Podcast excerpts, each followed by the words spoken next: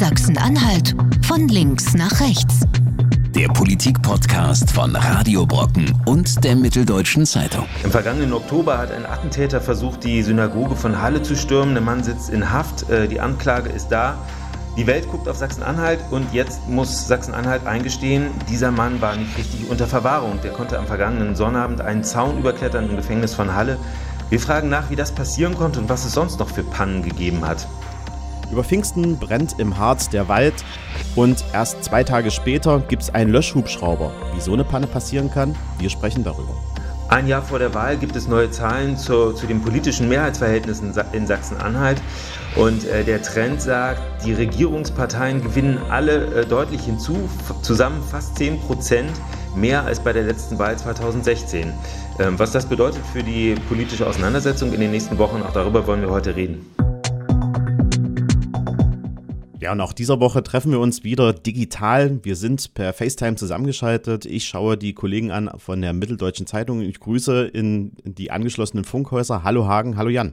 Hallo Lars. Guten Morgen aus Magdeburg. Diese Woche begann für uns mit einem großen Knall, denn ähm, der Prozess von Stefan B., dem äh, Attentäter aus Halle, der steht ja im nächsten Monat bevor und jetzt ist herausgekommen, Stefan B., der hat einen Fluchtversuch gestartet aus der Justizvollzugsanstalt in Halle, dem sogenannten Roten Ochsen. Da hat er sich über einen Zaun in, hinweg in das Gelände der Anstalt weiter fortbewegt. Das Ganze passierte fast vollkommen äh, unauffällig und unbemerkt. Und das löst jetzt einen so richtigen Justizskandal in Sachsen-Anhalt aus. Die Ministerin, die muss sich in der nächsten Woche im Rechtsausschuss erklären und die Parteien, die laufen jetzt Sturm, ähm, wie sowas passieren kann, weil Stefan B. ist ja wohl einer der gefährlichsten und ähm, ja, bekanntesten Terroristen, die Sachsen-Anhalt jetzt gerade verwahrt und die auch deutschlandweit ähm, verwahrt werden. Und das Ganze, das könnte jetzt für die Ministerin ähm, ja vielleicht sogar das Amt kosten. Stefan B. ist der ähm, Häftling Nummer eins hier in Sachsen-Anhalt, also derjenige, auf den das Land am allermeisten aufpassen muss, ähm, weil er das spektakulärste Verbrechen überhaupt begangen hat. Ähm, was ihm jedenfalls die Bundesanwaltschaft vorwirft, ist ja ähm, ein äh, Anschlag auf die Synagoge von Halle. Zwei Menschen sind gestorben, zwei Menschen, die er erschossen hat. Ähm, er steht wegen zweifachen Mordes jetzt vor Gericht demnächst und ähm, am vergangenen Sonnabend konnte er dennoch ähm, im Gefängnis Roter Ochse in Halle unbemerkt über einen Zaun klettern. Und äh, wenn man sich das so vorstellt, das ist ja ein sehr altes Gefängnis, ähm, äh, ein historisches Gefängnis mit uralten Backsteinen, äh, großen Mauern. Und äh, Stefan B. ist während eines äh, Hofgangs entkommen, also zumindest äh, kurzzeitig war er nicht mehr unter Aufsicht. Wie lange er insgesamt unter Aufsicht war, das wissen wir noch gar nicht. Ähm, erst am Dienstag wurde die Anstaltsleitung dort in Halle informiert und ähm, am, am, gleichen Tag dann auch die äh, Justizministerin in Magdeburg. Das ist mit einer deutlichen Verspätung. Am Sonnabend war der ganze Vorfall schon. Und ähm, Jan, du kennst ja die Lage des Gefängnisses in Halle. Ähm, er war eigentlich sehr nah auch äh, an dem Tatort, äh, an dem er damals mit den Waffen aufgetaucht ist. Ne? Er hätte jederzeit, also, also er war für diejenigen, die damals die Opfer waren, äh, unglaublich nah dran an dem, äh, an dem Tatort. Das ist nicht so weit, ja. Das Gefängnis, äh, das würde man ja so heutzutage gar nicht mehr bauen. Das ist ja mitten in der Stadt sozusagen. Das ist sogar fast, äh, wenn man von einem Villenviertel sprechen möchte in Halle, das ist ja in so einem Villenviertel, ähm, wo früher ganz viele ähm, Fabrik... Ähm, Eigentümer ihre, ihre Häuser äh, gebaut haben. Äh, und da ist auch das Gefängnis. Äh, ja, wenn man zur Synagoge laufen würde, dann ist man eine Weile unterwegs, aber ich denke, so in 25 Minuten schafft man es Fußweg. Ähm, und da gibt es natürlich einfach, weil das Gefängnis mitten in der Stadt ist, äh, gibt es natürlich immer die Frage, wenn man dran vorbeiläuft, wie sicher ist das denn? Kann das sicher sein? Also der Rote Ochse, muss man sagen, der gilt schon als sehr sicher. Da gab es auch keine Ausbruchs, äh, keine Erfolg, äh, erfolgreichen Ausbrüche oder so. Ähm, aber der Fall, der äh, wirft nun wirklich Fragen auf. Ähm, der Mann ist also in seiner Freistunde da unbeobachtet gewesen und ist über einen Zaun geklettert, wo Leute, die sich auskennen im Gefängnis, sagen, über diesen Zaun kommt man drüber, wenn man sportlich ist. Also nicht jeder Gefangene schafft das, aber ein sportlicher, drahtiger junger Mann, der schafft das, auch wenn das mehr als drei Meter hoch ist, aber das kann man schaffen. Wobei ich gehört habe, ähm, naja, du sagst modern, beziehungsweise der sagst ausbruchssicher. Ähm, das ist nicht so ganz richtig an der Stelle, wurden mir zumindest aus, äh, aus so internen Kreisen gesagt. Äh, zum einen soll das Drahtgeflecht, wo er jetzt drüber geflo äh, geflohen ist, sehr grobmaschig sein. Also da könnte man schon ganz bequem mit den Schuhen rein und dann auch ähm, nach oben sich ziehen und vor allen Dingen oben, das ist das, was zum Beispiel der Unterschied zwischen Burg Madel und äh, dem Roten Ochsen ist, gibt es kein Geflecht, was ihn nach oben hin begrenzt. Im Burg Madel gibt es dann noch so ein Stahlgeflecht, äh, wo also ein Ausbruch theoretisch komplett unmöglich ist und vor allen Dingen aber auch, wo man nicht von außen rein kann. Ja, Lars, äh, du sprichst jetzt von dem Zaun, über den er geklettert ist. Ähm, mhm. Der bleibt ja trotzdem im Gefängnisgelände. Ich habe gesagt, es gab in den letzten mhm. Jahren keine erfolgreichen Ausbrüche. Also, ja.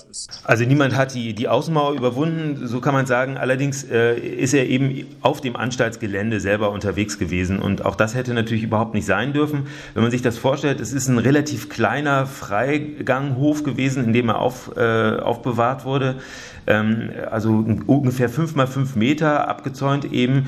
An einer Seite hin war aber offensichtlich eben kein Zaun, sondern äh, das, das grenzte so an äh, ein Gebäude, an eins von diesen alten Backsteinhäusern an und da war offensichtlich eine zugemauerte äh, Fensteröffnung mit einem Sims und der Sims war noch da, auf den ist er offensichtlich getreten, konnte sich dann so nach oben bewegen. Das Problem ist ja nur, dass das überhaupt niemand gemerkt hat. Also ähm, wenn jemand da von außen zugeguckt hätte, wie der seine Freistunde verbringt, hätte man natürlich schnell eingreifen können.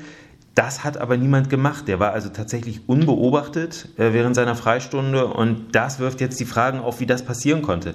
Da kommt ja noch was dazu. Ne? Also es gibt ja noch ein Sicherheitssystem, ein zusätzliches. Wenn du über den Zaun oben drüber wegkletterst, dann wird ein Alarm ausgelöst und dann hätte man, wenn man in der Schaltzentrale sitzt, den sehen müssen, wie er ausbricht. Äh, und da werfen jetzt auch schon die ersten Experten die Frage auf, warum sitzt da niemand, beziehungsweise warum überwacht da niemand die Monitore? Und die Kernfrage, die wahrscheinlich da dahinter steht, ähm, gibt es da einen Personalmangel? im Gefängnis. Und da sagen mir jetzt schon die ersten äh, Experten, die sich auskennen, ja, den gibt es, den gibt es schon lange.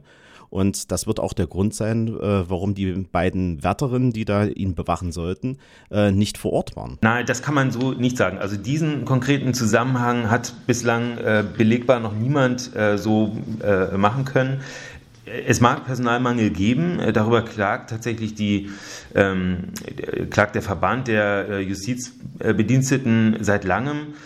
Allerdings äh, hat niemand belegen können, dass der Personalmangel jetzt wirklich zu diesem Problem geführt hat. Wir wissen nicht, wo die beiden äh, Aufpasserinnen gewesen sind, also die beiden Bediensteten, die ihn hätten bewachen müssen. Wir wissen nicht, ob die angefordert wurden, anderswo auszuhelfen, was jetzt auf Personalmangel schließen ließe, oder ob die einfach nur einen Kaffee ge äh, trinken gegangen sind. Also das Ministerium äh, sagt selber, dass es noch keine Erkenntnisse dazu hat, ähm, obwohl am äh, Donnerstag ja der Gefängnisdirektor in Magdeburg gewesen ist. Er musste sich dort rechtfertigen, musste erklären, was da passiert ist und Entweder hat er dort keine Erklärung vorlegen können oder die Justizministerin Annemarie Keding von der CDU wollte sie nicht weiter verbreiten. Jedenfalls am Donnerstag gab es dazu keine Informationen. Also wir stehen tatsächlich als Journalisten bislang ähm, noch ohne plausible Erklärung, warum äh, diese Überwachung nicht funktioniert hat nach diesem ersten Skandal, nämlich dass äh, Stefan B. sich da unbeobachtet oder unbehelligt im Gefängnis bewegen konnte, gab es ja den zweiten Skandal, nämlich dass da so intransparent gearbeitet wurde.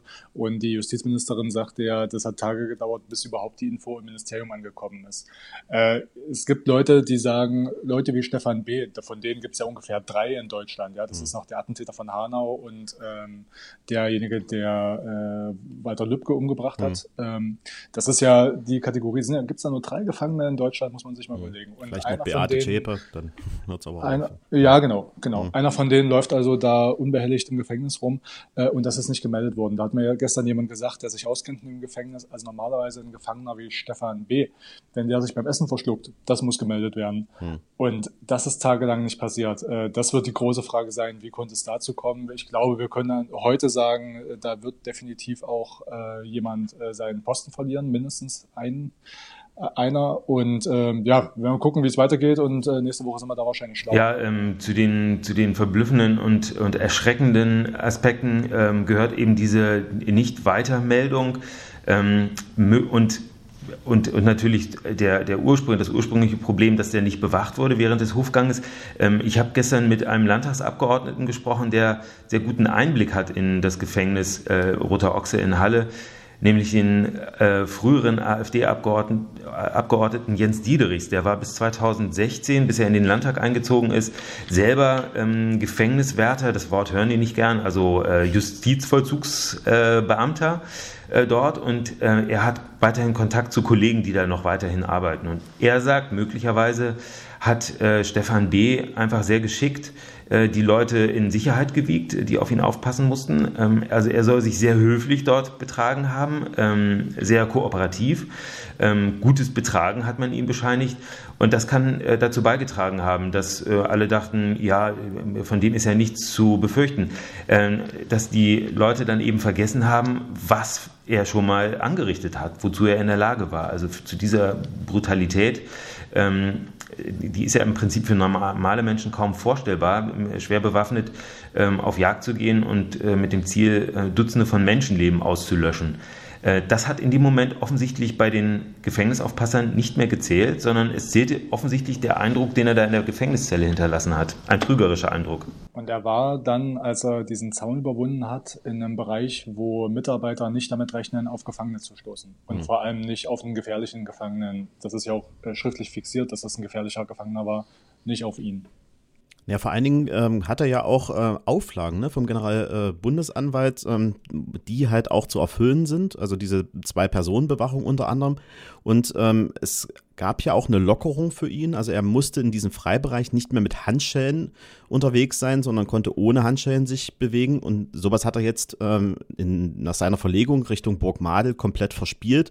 Ähm, da ähm, ist jetzt die Daumenschraube wieder enger angezogen worden. Also ähm, alles das, was er sich jetzt mit seinem guten Benehmen erarbeitet hat, das hat er sich natürlich jetzt logischerweise verwirkt. Ja, blicken wir nochmal auf die politische Komponente. Also die Justizministerin hat am äh, Mittwoch bekannt gegeben, dass sie am Vortag erfahren hat von diesem Vorfall. Also sie selber hat anderthalb Tage gebraucht, um das öffentlich zu machen. Sie, war sie hat das per Pressemitteilung öffentlich gemacht. Sie war anschließend für Medien auch erreichbar und das war dann eigentlich auch der erste Moment, in dem sie selber eine persönliche Bewertung abgegeben hat. Die Pressemitteilung, die über diesen Vorfall informiert hat, war sehr nüchtern und technisch. Also da war kein Zitat der Ministerin, nichts, was die Dimension dieses äh, Vorfalls irgendwie angemessen reflektiert hätte, sondern ähm, das waren ganz magere Daten. Und ähm, wiederum einen Tag später hat dann die Ministerin nochmal per Pressemitteilung bekannt gegeben, dass man noch immer nicht weiß, wie eigentlich diese Bewachungslücke zustande gekommen ist. Ich halte das für einen schweren Fehler, dass wir ähm, nicht besser informiert worden sind als Medien, dass es nicht mindestens eine Pressekonferenz gegeben hat, in der die Medienvertreter auch äh, die Chance gehabt hätten, Fragen zu stellen. Das gehört ja dazu. Ich meine, in dem Moment, wo sowas passiert, ähm, entstehen wahnsinnig viele Fragen und äh, die konnten alle Medien sozusagen einzeln vortragen und ähm, auf Antworten hoffen, aber eben nicht gemeinsam. Und äh, das wäre meiner Meinung nach angemessen gewesen.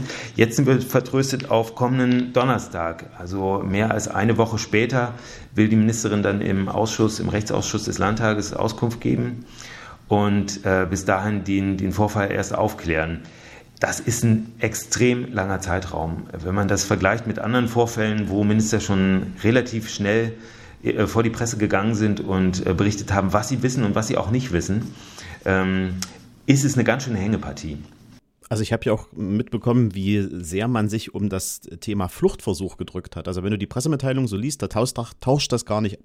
Wenn du die Pressemitteilung so liest, da taucht das gar nicht drin auf. Ich habe dann relativ schnell auch im Justizministerium angerufen und naja, da ging erstmal so ein bisschen der Eiertanz los und ich sage, naja, aber ist das jetzt ein Fluchtversuch? Ja, ist es. Ähm, ich sage, warum schreiben Sie es dann nicht in die Mitteilung so hinein? Also ähm, da hat man schon äh, gewusst, ob der, ob der Schärfe, die da jetzt in diese Debatte hineinkommen wird. Am Wochenende hat es gebrannt. Im Harz, in Thale, direkt an der Rostrappe. Das ist vielleicht für den einen oder anderen, der gerne mal am Harz wandert, ähm, ein relativ steiler Hang und das macht es auch den Feuerwehrleuten sehr schwierig, dort vor Ort zu löschen. Die ganze, das ganze Szenario hat sich über mehrere Tage erst aufgebaut. Äh, am Sonntag, da rochen Wanderer zum ersten Mal so einen kalten Rauch, als ob einer so ein Holzfeuer anzündet.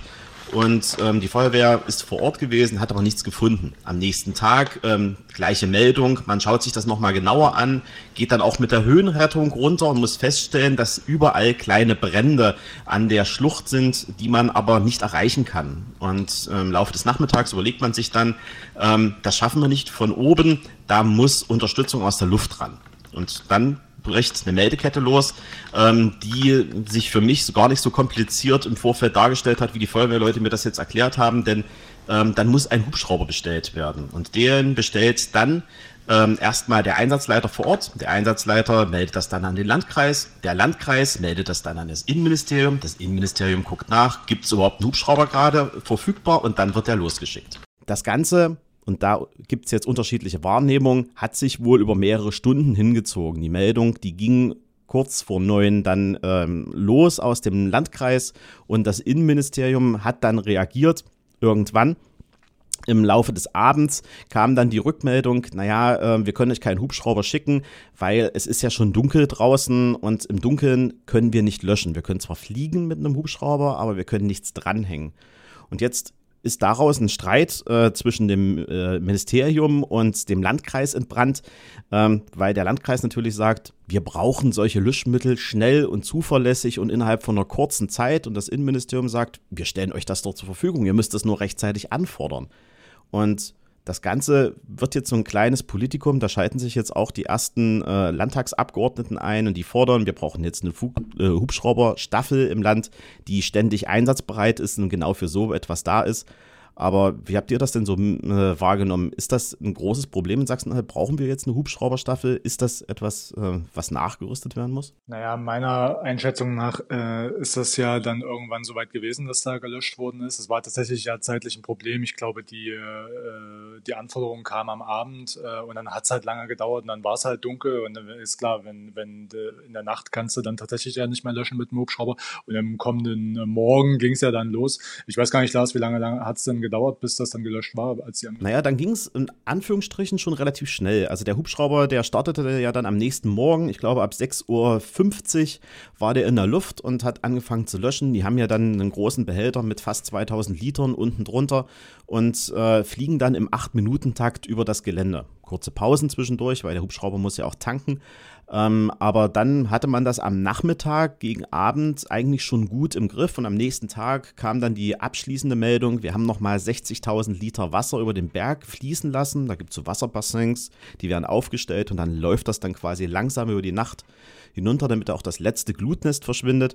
Und dann war der Brand auch gelöscht. Aber die Feuerwehrleute hatten natürlich Angst, da liegt überall Totholz im Harz. Das ist ja so ein Thema, das jetzt auch die Umweltministerin in der nächsten Woche nochmal größer angehen wird dass wenn das anfängt zu brennen und zu zündeln, dann haben wir nicht nur ein kleines Feuer an einem Hang, sondern haben ein großes Feuer im kompletten Harzbereich. Und das wäre für die Feuerwehrleute fast gar nicht managebar gewesen. Die ersten Meldungen von, äh, von Beobachtern gab es am Sonntagabend. Ähm, endgültig gelöscht äh, war es, als gelöscht galt es am Mittwochvormittag. Also es hat tatsächlich eine ganze Weile gedauert.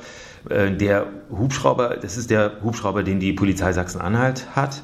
Ähm, der kann eben nach Auskunft äh, des Innenministeriums mit einem Behälter außen nachts nicht fliegen. Der da, also der kann durchaus nachts fliegen, aber er kann eben nicht mit so einem Wasserkanister unten drunter äh, in die Luft in der Nacht. Das ist einfach zu gefährlich. Und ähm, eigentlich ist jetzt die, die offene Frage, äh, an welcher Stelle die Meldekette da äh, problematisch war. Also wer es verzögert hat zu melden.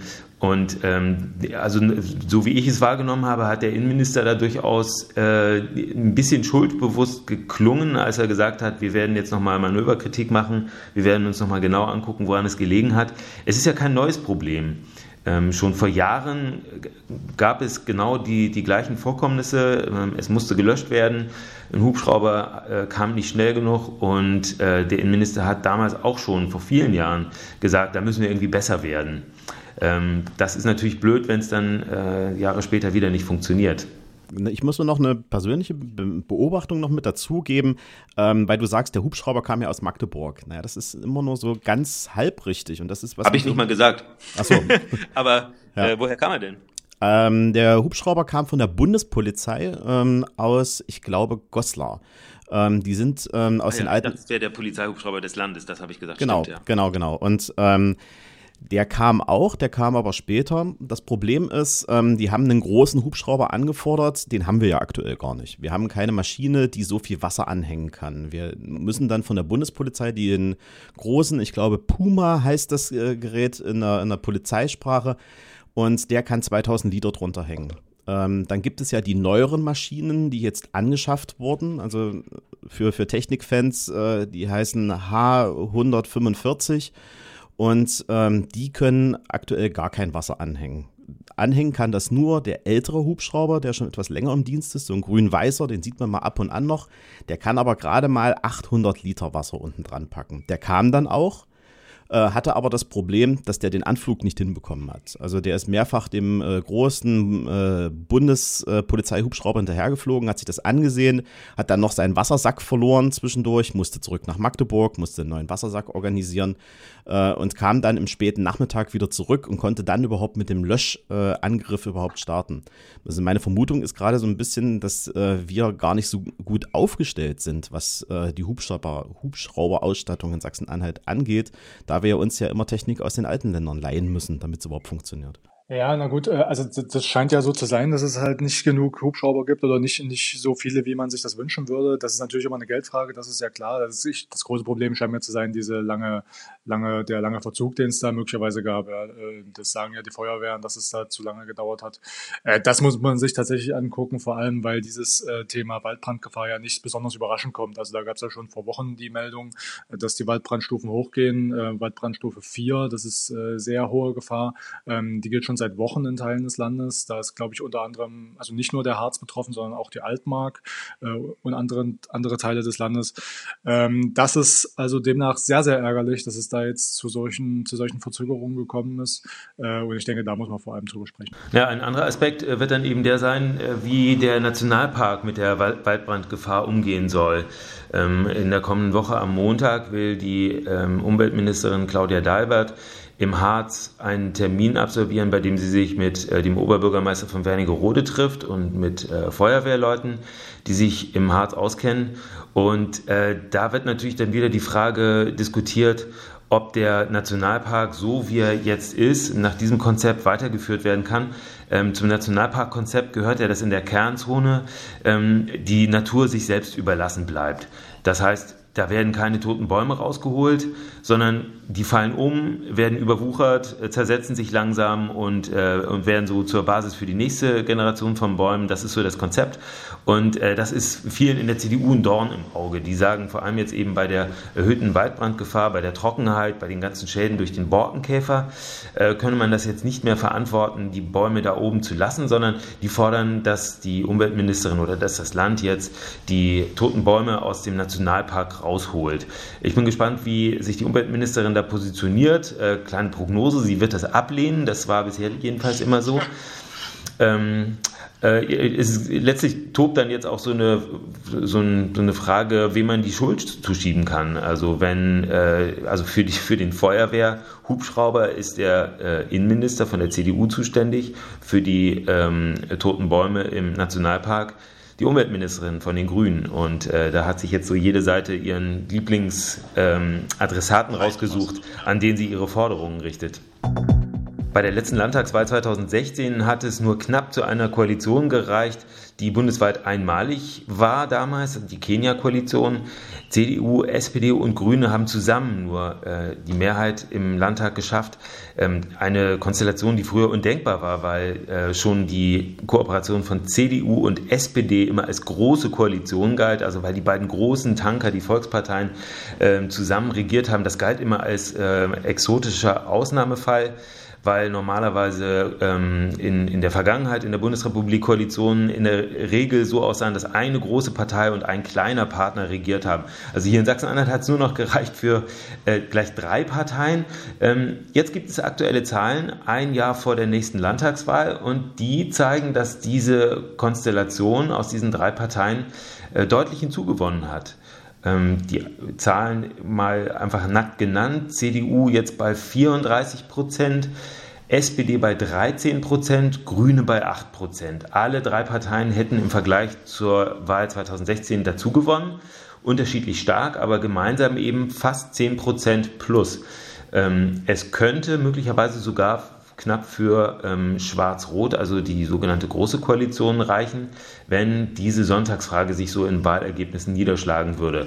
Ihr habt euch auch die Zahlen angesehen. Erhoben hat sie Infratest DIMAP für den MDR. Welcher Aspekt äh, ist aus eurer Sicht der bemerkenswerteste? Es gibt zwei Aspekte, die ich ganz interessant finde. Auf der einen Seite, na klar, ähm, es gewinnen alle ähm, gefühlt, äh, die sich an dieser ähm, Corona-Krise stark am, äh, engagieren, gewinnen an der Sache. Und auf der anderen Seite ist der Aspekt, dass äh, die, die jetzt quasi in dieser Krise gar nicht auffallen oder äh, nur negativ auffallen, die verlieren. Also es scheint so ein bisschen ein Meridian zu sein für ähm, ja, das, was in der Bevölkerung jetzt gerade äh, an Wahrnehmung passiert. Man managt die Krise sehr gut und das scheint sich so auch in den Zahlen wiederzuschlagen. Also äh, ja, das ist so. Ähm, die Krise, man sieht es vor allem bei der CDU, ähm, die tut denen im Grunde jetzt gut, ähm, das Management. Ähm, das entspricht ja auch ungefähr dem Gefühl, was in der Bevölkerung so, was man wahrnehmen kann. Ne? Die sind relativ zufrieden im Grunde, wie das äh, aktuell gelaufen ist mit Corona. Da gibt es ja auch Zahlen, die man ablesen kann, nämlich es gibt sehr wenig Fälle,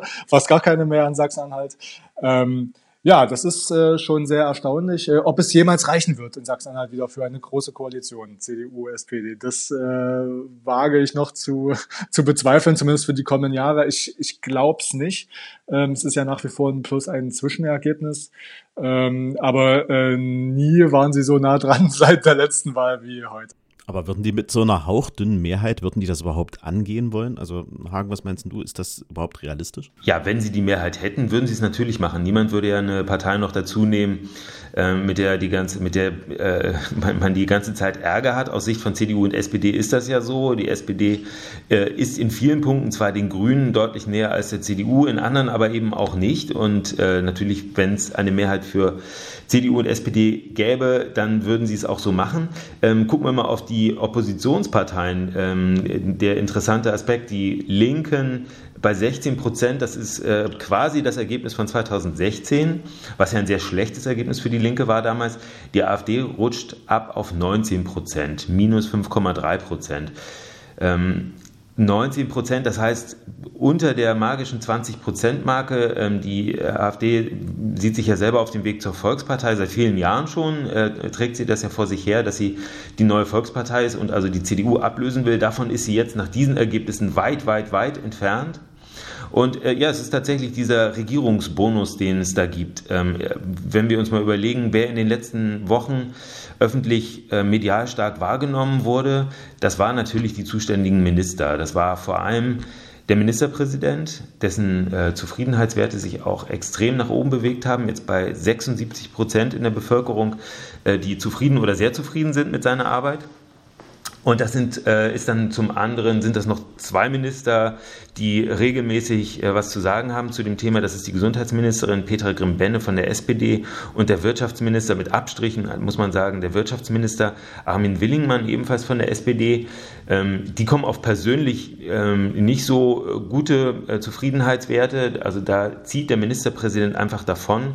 Ähm, er scheint zu profitieren von der Arbeit, die die Regierung insgesamt äh, macht. Wobei man sagen muss, ähm, in den letzten Jahren haben wir ja immer wieder gesehen, Demoskopie ist immer so ein bisschen mit Vorsicht zu genießen. Also zumindest in den letzten Bundestagswahlen und auch in der Landtagswahl kippte die Umfrage ja immer in eine andere Richtung als ähm, das Wahlergebnis am Ende des Tages. Liegt ja auch ganz oft daran, dass gerade die äh, dann nicht befragt werden, die dann vielleicht an den Rändern wählen. Ja, befragt werden die schon. Also äh, Infratest ja, ja, befragt ja zufallsmäßig äh, eine bestimmte Anzahl von Personen. Ähm, die Auskunftsbereitschaft ist unterschiedlich stark. Ne? Das genau. ist das Problem, dass ähm, Leute, die sich zu politischen Extremen bekennen, ähm, dazu neigen, das dann in Umfragen nicht zu sagen, am Wahltag dann aber sehr wohl zu tun.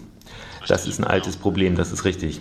Genau, genau. Dementsprechend muss man alles, was wir jetzt da sehen, auch immer ein bisschen mit Vorsicht genießen. Das machen die Parteien natürlich jetzt auch, weil darauf kann man sich nicht ausruhen. Ich kann mich erinnern, die SPD hatte ja auch in den Umfragen zur Landtagswahl, ich glaube, noch 17 oder 16 Prozent und ist dann irgendwann äh, bei 10 gelandet und komplett abgeschmiert.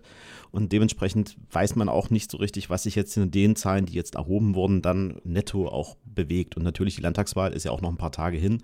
Bis dahin kann ja auch noch einiges passieren. Vielleicht nochmal ein Wort zur AfD. Das ist ja wirklich äh, ein erheblicher, ein erheblicher Einbuße, was die da machen. Also minus fünf Prozent, jetzt sind sie bei 19.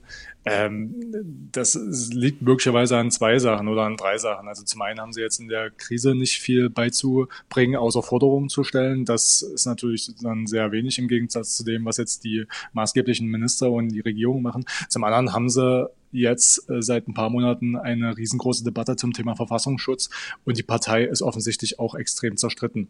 Vielleicht jetzt nicht unbedingt in Sachsen-Anhalt, da kommt es zum, bricht es zumindest nicht so aus, äh, aber auf Bundesebene ist es schon so, es ist der dominierende Streit zwischen ähm, wichtigen Leuten in der Bundesspitze äh, und wie geht man damit um, dass der Inlandsgeheimdienst jetzt Teile dieser Partei ähm, beobachtet. Ähm, ich kann mir schon gut vorstellen, dass das ein großer Faktor ist äh, für die AfD, der wirklich schwächend ist ist. Und der andere Aspekt ist, dass die ähm, Bevölkerung eben auch laut dieser Infratest-DIMAP-Umfrage ähm, relativ zufrieden ist mit der äh, Corona-Politik, während die AfD dagegen opponiert. Ähm, die hat den Versuch gemacht, hier ähm, Demonstrationen auf dem Domplatz von Magdeburg zu organisieren, also da Menschen zusammenzutrommeln, die eine sofortige äh, Lockerung aller Einschränkungen fordern.